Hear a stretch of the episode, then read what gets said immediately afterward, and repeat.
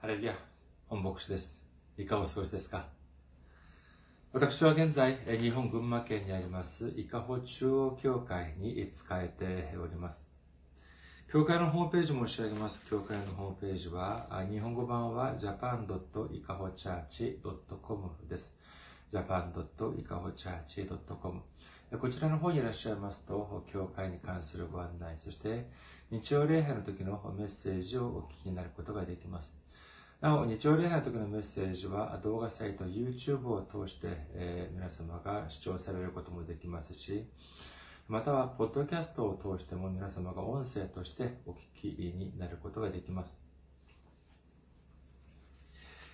え次には、えーと、教会のメールアドレスです。教会のメールアドレスは、いかほチャーチアットマーク gmail.com です。いかほチャーチアットマーク gmail.com こちらの方にメールを送ってくださいますと、私がいつでも直接受け取ることができます。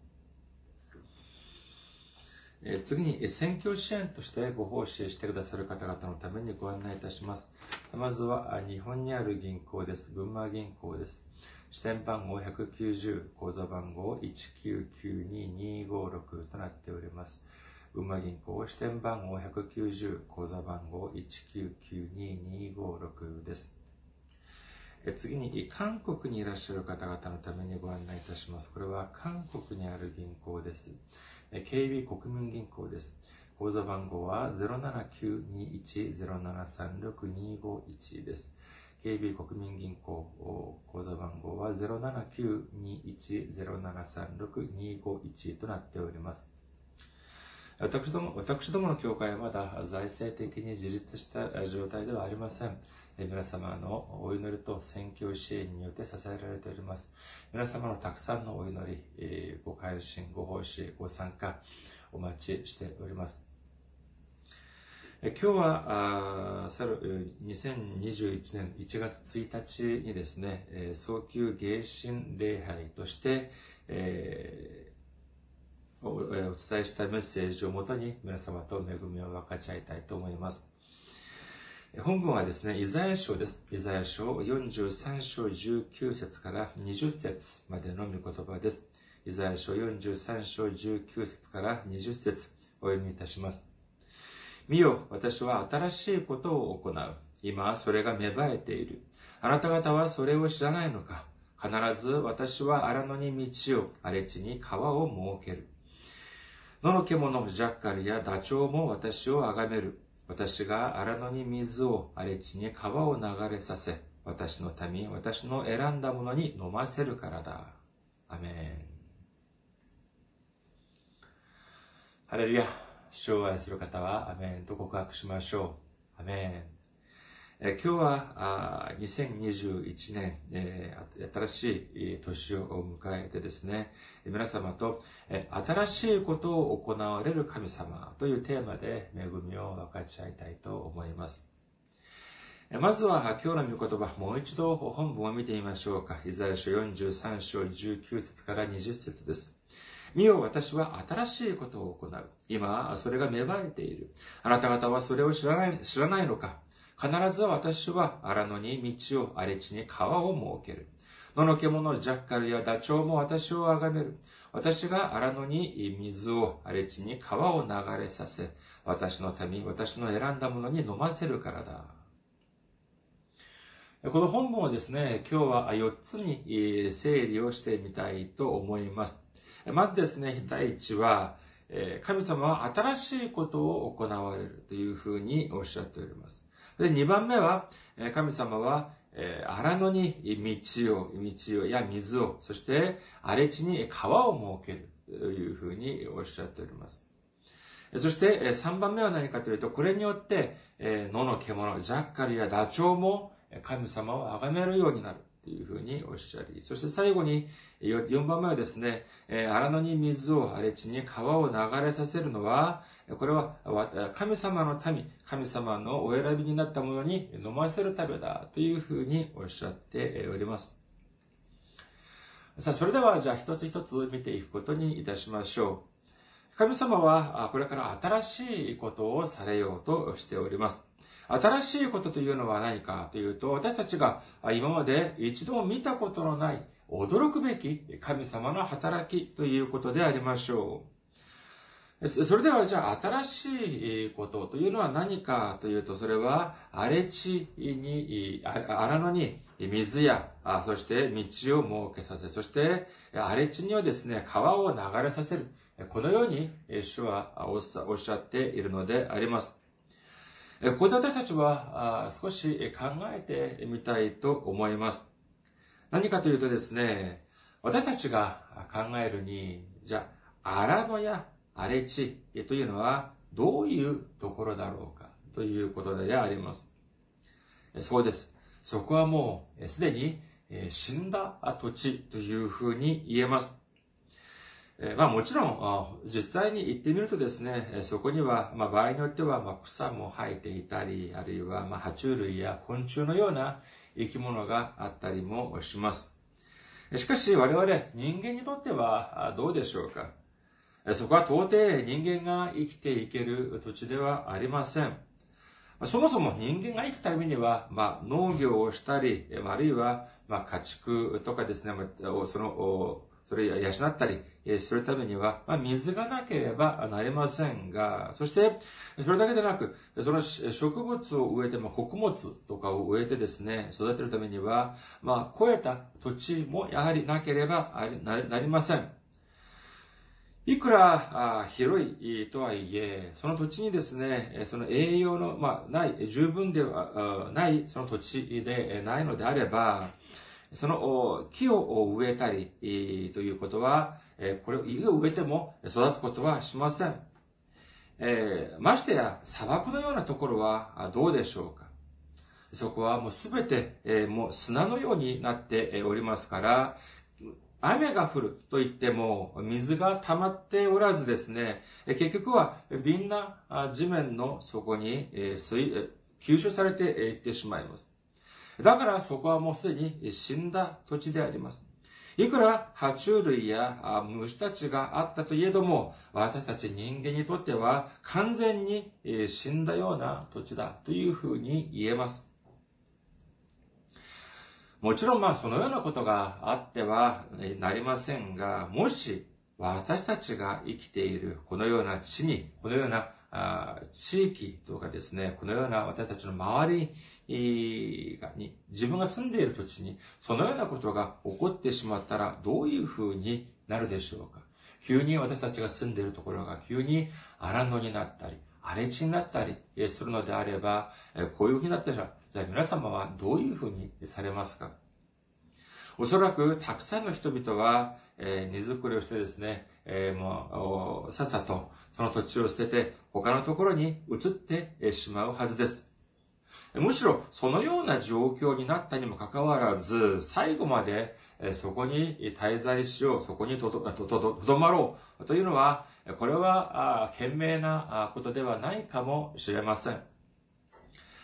しかしですね、もしそこが自分、まあ自分勝手に、その自分の思いで住み始めたところではなく、神様がくださった約束の地であったらどうでしょうか？それでも少し大変なことになったということで、だけでそこをさっさと捨ててしまわれるでしょうかイスラエルのためにおいてカナンの地というのは神様がくださった約束の地でありました。創世記12章を見てみますと、神様はアブラハムにカナンの地に行くことを命じられます。アブラハムはこの御言葉に従って、えー旅立ちをするのであります。そしてついに神様がくださった約束の地、カナンの地に入りました。私たちの考えでは、神様がくださった地に住むということになれば、どういうふうなことになったでしょうか？すべてが思い通り、すべてが思いのまま、どんな苦しみや、どんな心配や、どんな苦痛もなく、本当に楽しく住むことができる、楽に住むことができる。そのように考えないでしょうか。しかし、アブラハムには苦難が立ちはだかってきました。それは何かというと、それは飢饉であったのであります。本当にこれは不思議でなりません。他でもない神様がくださった土地だというのであれば、それこそ他の土地に比べて収穫も素晴らしく増えなければならないのではないでしょうか。祝福で溢れなければならないのではないでしょうか。しかし、逆にその地には飢饉が襲ってきたというのであります。干ばつであります。本当にこれは聖書には次のように、書か、聖書によるとどのようになっているのかというと、そこは間違いなく約束の地でありました。しかし、飢饉が襲ってきて生活が大変になってしまいます。それでは、アブラハムはどうしなければならなかったでしょうか皆様はどのように思われますか一番、そこを、その土地を守らなければならなかった。2番、その土地を離れなければならなかった。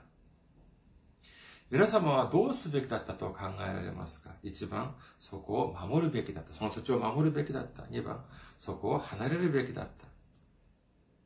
もちろん、まあ、素晴らしい信仰の持ち主である皆様だったら、1番、そこを守るべきであったというふうに、それを選ばれたというふうに私は思います。しかし、アブラハムはどうしたのかというと、創世記12章10節には次のように書かれております。創世記12章10節その地に飢饉が起こったので、アブラハムはエジプトにしばらく滞在するために下っていった。その地の飢饉が激しかったからであるというふうに書かれております。私たちは考えるには、アブラハムはその土地を守るべきでありました。いや、そうでしょう。そこは神様がくださった約束の地であり、祝福の地で、えあったのであります。なのに、少し、え苦難が立ちはだかってきたということで、えだけで、そこをさっさと捨てて、捨てて、エジプトに行くというのは、これは何ということだというふうに私たちは考えてしまいます。が、まあ、本当に、まあ、こういうふうにですね、口で言うのは簡単かもしれません。が、しかし、えー、本当にじゃあ、私たちはそのようなことが、じゃあ、私たちがアブラハム、その当時のアブラハムだってあったのであれば、私たちはそういうことがすぐにできたのでありましょうか。考えてみましょう。アブラハムは私たちより信仰が小さかった人だったでしょうかいえ、違います。決してそうではありません。神様の御言葉を頼りに自分がそれまで培ってきたもの、その全てを捨ててカナンの地に行くくらい彼は驚くほどの信仰を持った人でありました。しかしにもかかわらず、彼に少し飢饉が立ちはだかったということで、カナンの地を捨てて、当時、世俗的に見れば豊かであったエジプトに行ったというのであります。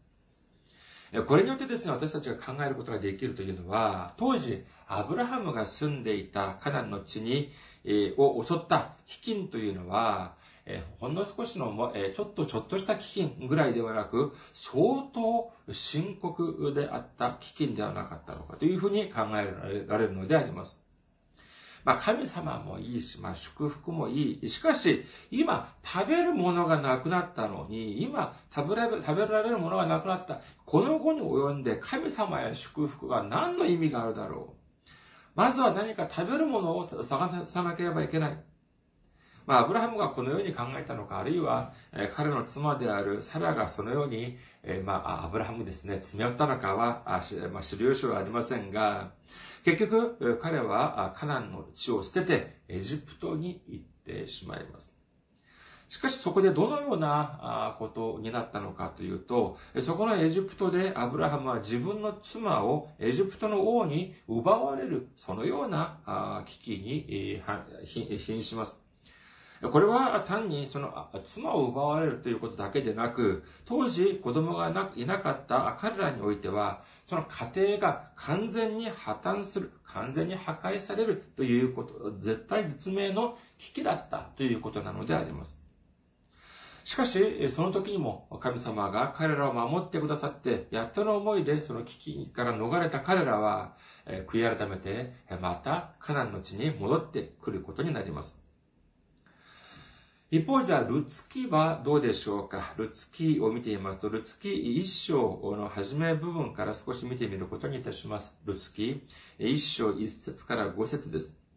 裁きつかさが治めていた頃、この地に飢饉が起こった。そのため、ユダのベツレヘム出身のある人が妻と二人の息子を連れてモアブの野へ行き、そこに滞在することにした。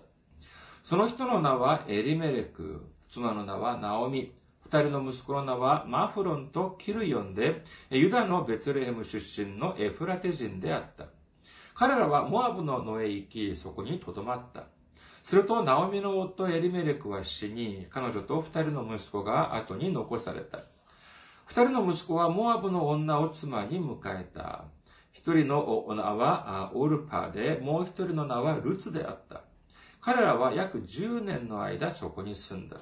すると、マフロンとキルヨンの二人もまた死に、ナオミは二人の息子と夫に先立たれて後に残された。イスラエルの民は約400年にわたるエジプトでの奴隷生活を経て、荒野に出てきて40年を過ごした後、ヨシュアのその指揮のもとでカナンの地を征服することができました。そしてその地を各12部族ごとに分けて、そして与えたのでありますけれども、その土地というのは神様がくださった聖なる土地でありますから、お互いに売買することはできない。貸し借りをした後でも、後になって必ず返さなければならない、そのような土地であったのであります。このようなことは、あそこに登場、ここに、ここに登場するエリメレクも当然知っていたはずであります。しかし、一説によると、これまた飢饉が襲ってきたというのであります。おそらくとても大変な状況にまで追い込まれたのではないかというふうに思われます。当時、モアブというのはですね、これは明らかにこれはイスラエルではありません。神様が約束された地ではないのであります。しかし、それでも自分が住んで、それまで自分が住んでいた土地に、まあ、飢饉になって、飢饉に襲わ襲われて、本当にもう住めなくなった。じゃあ、それよりかは少しマシだろうということで、まあ、移住を決心するのであります。で、この移住というのはどういう意味でありましょうか？そうです。神様がくださった土地を捨てるということなのであります。それで彼は神様の土地くださった土地を捨てて、自分と自分の妻、ナオミ、そして二人の息子を連れて、モアブの方に移住することにしたのであります。そして、えー、少し、えー、過ぎると、エリメレクが死んでしまいます。そして、残った、残された人はエリメレクの妻であるナオミと二人の息子だけでありました。月日が過ぎて、この二人の息子はその地の違法人の、違法の地で違法人の妻を、まあ、妻、女性を妻として迎え入れます。これによって、この家族は、ナオミと二人の息子、そして二人の嫁、というふうにですね、五人家族に増えることになりました。ナオミにとっては、自分の夫であるエレメレクが、先立ってしまったのでありますけれども、しかし、二人の息子が相手にとても頼りがいがあったというふうに思われます。お父さんがいなかったけれども、しかし無事に成長して、そしてお嫁さんまで迎え入れることになったというのは本当に幸いなことだったと思ったでしょう。しかし災いはそこで終わりませんでした。彼ら、その、ナオミにとって本当に望みだったと言える二人の息子までもが、えー、死んでしまった、亡くなってしまったということなのであります。これによっても残された家族は、じゃあどうなったのかというと、ナオミと二人の嫁、女性三人でありました。違法の地で、この女性三人でできることといったらもう何もないようなものであります。ナオミは結局自分のふるさとであるベツレームに戻る決意をいたします。これは本当に恥ずかしいことであったというふうに思われます。神様の教えを知っていたふるさとの人々は、モアブの知人に移住をしようとするその家族をおそらくやめさせようと、おそらくその、えー、とどめさせようと、そういうふうにしたのではないかというふうに思われます。今は大変だけれども、神様がいらっしゃるじゃないか。少しだけ、少しだけ耐えてみようじゃないか。あするそう、そうすれば、神様は間違間違いなく祝福をしてくださる。このように彼らを説得しましたけれども、彼らはこれを振り切ってですね、モアブの地に行ったのではないかというふうに思われます。しかし結果的にどうなりましたか？そうです。ナオミからすれば自分の夫も死に、自分の二人の息子までも死んでしまいました。それこそ家庭がもう完全に破壊されてしまった、破綻してしまったということなのであります。アブラハムとナオミのこのような物語を通じて、私たちが、えー、得なければならないことは何でしょうか土地は大事だ。不動産は大事だ。ということなのでありましょうか不動産は絶対に捨ててはいけない。そのようなことではありましょうかいや、あの、聖書というのは単に不動産の在宅のような、そのようなことが書かれている本ではありません。そうではなく、私たちにどのような苦難が立ちはだかろうとも、信仰を捨ててはいけないということを、が書かれているということを信じる皆様であらんことをお祈りいたします。神様を信じれば全て思いのままでしょうかイエス様を信じれば私たちの人生に何の苦難も苦しみもないのでありましょうかそのようなことが聖書に書かれていますか？いや、むしろ神様を信じる人々にも苦難が立ちはだかるというふうに聖書には書かれているのであります。それでは、それで終わりでしょうか？いいえ、違います。苦難や試練や苦しみがあったとしても、私たちの神様を捨てずに、最後まで信仰を守ることができれば、神様は私たちを救ってくださいます。信じる方はアメンと告白しましょう。そうです。それがまさしく聖書の確信なのであります。私たちが神様を信じると言いながら、私たちがイエス様を信じると言いながら、そしてその御言葉に従順して従って信じる、生きるというふうに、そういうような一生懸命、そういうふうにして一生懸命生きてきましたけれども、信仰を捨てて、世の中を頼って生きている人々がもっとうまく、もっと豊かに生きているのではないか。自分だけ損しているような生き方をしているのではないか。自分だけ本当に苦しんで大変な思いをしているのではないか。本当にもう苦難や苦しみが絶えません。そのように思われます。そういうふうに思われる時ってありませんか？いや、当然あるでしょう。私も十分にそういうことは、私もわかります。いや、私だけではなく、誰よりも、神様がそのその心を、私たちの心を知ってくださっているのであります。しかしその時に、私たちの救い主であるイエス様は何ておっしゃるでありましょうかマルコの福音書5章36節イエスはその話をそばで聞き、街道士に言われた。恐れないで、ただ信じていなさい。そうです。私たちの心に疑いや迷いが来た時に、私たちの、私たちのところに恐怖心、恐れが来た時に、イエス様はおっしゃって、おっしゃいます。恐れないで、ただ信じていなさい。というふうにおっしゃる。ということを信じる皆様であることをお祈りいたします。それでは、イエス様はどうしてそのように自信を持っておっしゃることができたでありましょうかそれは、あれ荒野に道を荒野に水を設け、そして荒れ地に川を流してくださる神様であるということを信じたのであります。だからこそ、イエス様はこのようにおっしゃることができたのであります。私たちが主の御心に従って、主の御言葉に従って生きていこうとするのであれば、周りではじゃあ私たちに何ていうふうに言うでしょうか励ましてくれるでしょうかあ、神様の言う通りに生こう生きていこうとするのか、イエス様の御言葉通りに生きていこうとするのか、すると、ああ、それは素晴らしいことだっていうふうに励ましてくれる方が、ポジティブに受け取ってくれる方が周りにたくさんいらっしゃいますかもしそのような方は本当に恵まれていると言えますが、逆にですね、否定的な言葉を言う人もやはり少なくないのであります。自分は何も、自分が別に助けてくれるのでもないのに、いや、それはできないとか、ダメだとか、そんなことをしてどうするとか、そのようなことを言って私たちを傷つけたりもします。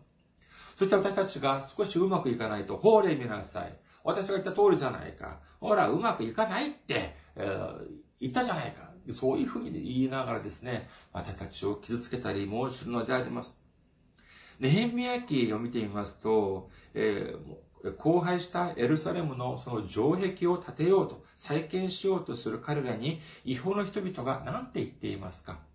ネヘミヤ記4章3節彼らのそばには、アンモン人トビアがいて、彼も、彼らが築き直している城壁など、狐が一匹登っただけで、その石垣を崩してしまうだろう、と言った。何あなたたち、城壁を建てるっていうの？何、そんなのは無理だって。あなたたちが建てる城壁なんてね、羊が、狐が一匹登った、あ登、登、登、登ったくらいでもう崩れてしまう。そういうふうにからかっているのであります。別にその人たちに聞いたわけでもありません。あなたたちが見るにこの城壁どういうふうに思われますか、えー、強度どういうふうに思われますか？そういうふうに尋ねたのでもありません。えしかしにもかかわらず、このようにですね、からかったり、このようにえ私たちを傷つけたりえ、とするということを見ることができるのであります。しかし私たちはどのような神様を信じますか？そうです。天と地を創造された神様、不可能がない神様、そして何よりも私たちをとても愛してくださる神様を信じる皆様であらんことをお祈りいたします。今日の本文を見てみますと、ね、あら、荒野に、え、荒野や荒地に、荒野や荒地に、えー、というのは、本当に完全な、えー、死んだ土地でありますけれども、そこに道を設け、川を設けるというふうにおっしゃっております。こういうふうになると、あれ、荒野や荒れ地はどういうふうになるでしょうか？そうです。死んだ土地から生きている土地、豊かな土地に回復するということになるということを信じる皆様であることをお祈りいたします。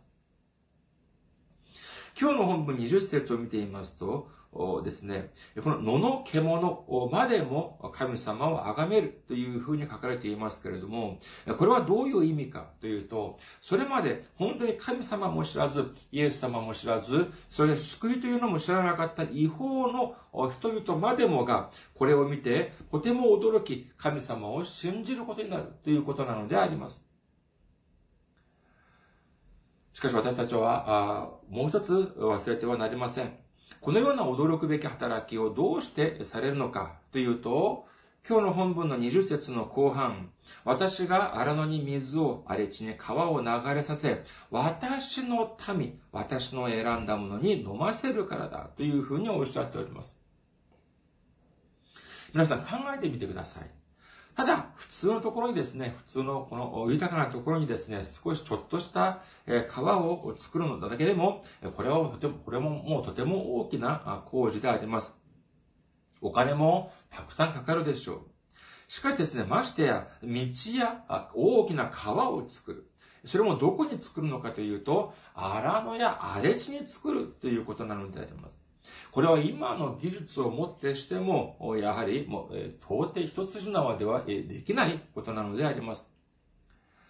しかし、そのような驚くべきことをどうしてされるのかというと、それは神様の選んだものに飲ませるために、そのような壮大な働きをされるということなのであります。去る2020年、一年を振り返ってみると、私たちの人生においては本当に前代未聞の一度も経験したことのないようなコロナウイルスという本当に大きな災いの一年でありました。そしてこのような本当に恐ろしい災いというのは2021年1月、今現在までも続いております。しかし私たちは忘れてはなりません。このような前代未聞の苦難や苦しみ、コロナウイルスというような大きな災いというのは、これを裏返してみると、これは前代未聞の新しいことをされる神様であるという、神様が新しいことをされる、前代未聞の新しいことをされるという兆候であり、前代未聞の驚くべき祝福を注いでくださる、そのような兆候であるということを信じる皆様であることをお祈りいたします。私たちの人生において全てが完全に荒野や荒れ地のようになってしまいましたか？四方八方を見ても何の望みも見つかりませんか？そのような苦しみを誰よりも私たちの主が知っておられます。皆さん、もし神様が私たちをこの苦しみの中で捨ててしまう予定、こと、つもりであったのであれば、2000年前に私たちのためにイエス様を送ってくださくださらなかったはずです。イエス様が十字架において、えー、死なれるということもなかったはずであります。しかし、神様は私たちを愛してくださり、その一人子であるイエス様の死によって、私たちのすべての罪を解決し、救ってくださったということを信じる皆様であることをお祈りいたします。神様は私たちを絶対見捨てません。神様は私たちのために荒野に道を設け、荒れ地に川を流してくださる神様なのであります。信じる方はアメンと告白しましょう。イエス様はおっしゃいます。マタイの福音書24章13節しかし、最後まで耐え忍ぶ人は救われます。私たち皆さん、右や左にそれるのではなく、それこそ、そして世の中を頼るのではなく、神様を頼ることによって、私たちを愛してくださる神様、新しいことを行われる神様、荒野に道を設け、砂漠に川を流してくださる神様を最後まで信じて耐え忍ぶものとなり、ついには、主が私たちのために備えてくださった前代未聞の驚くべき祝福を受けられる2021年であられますようお祈りいたします。ありがとうございます。また次の日、また来週お会いしましょう。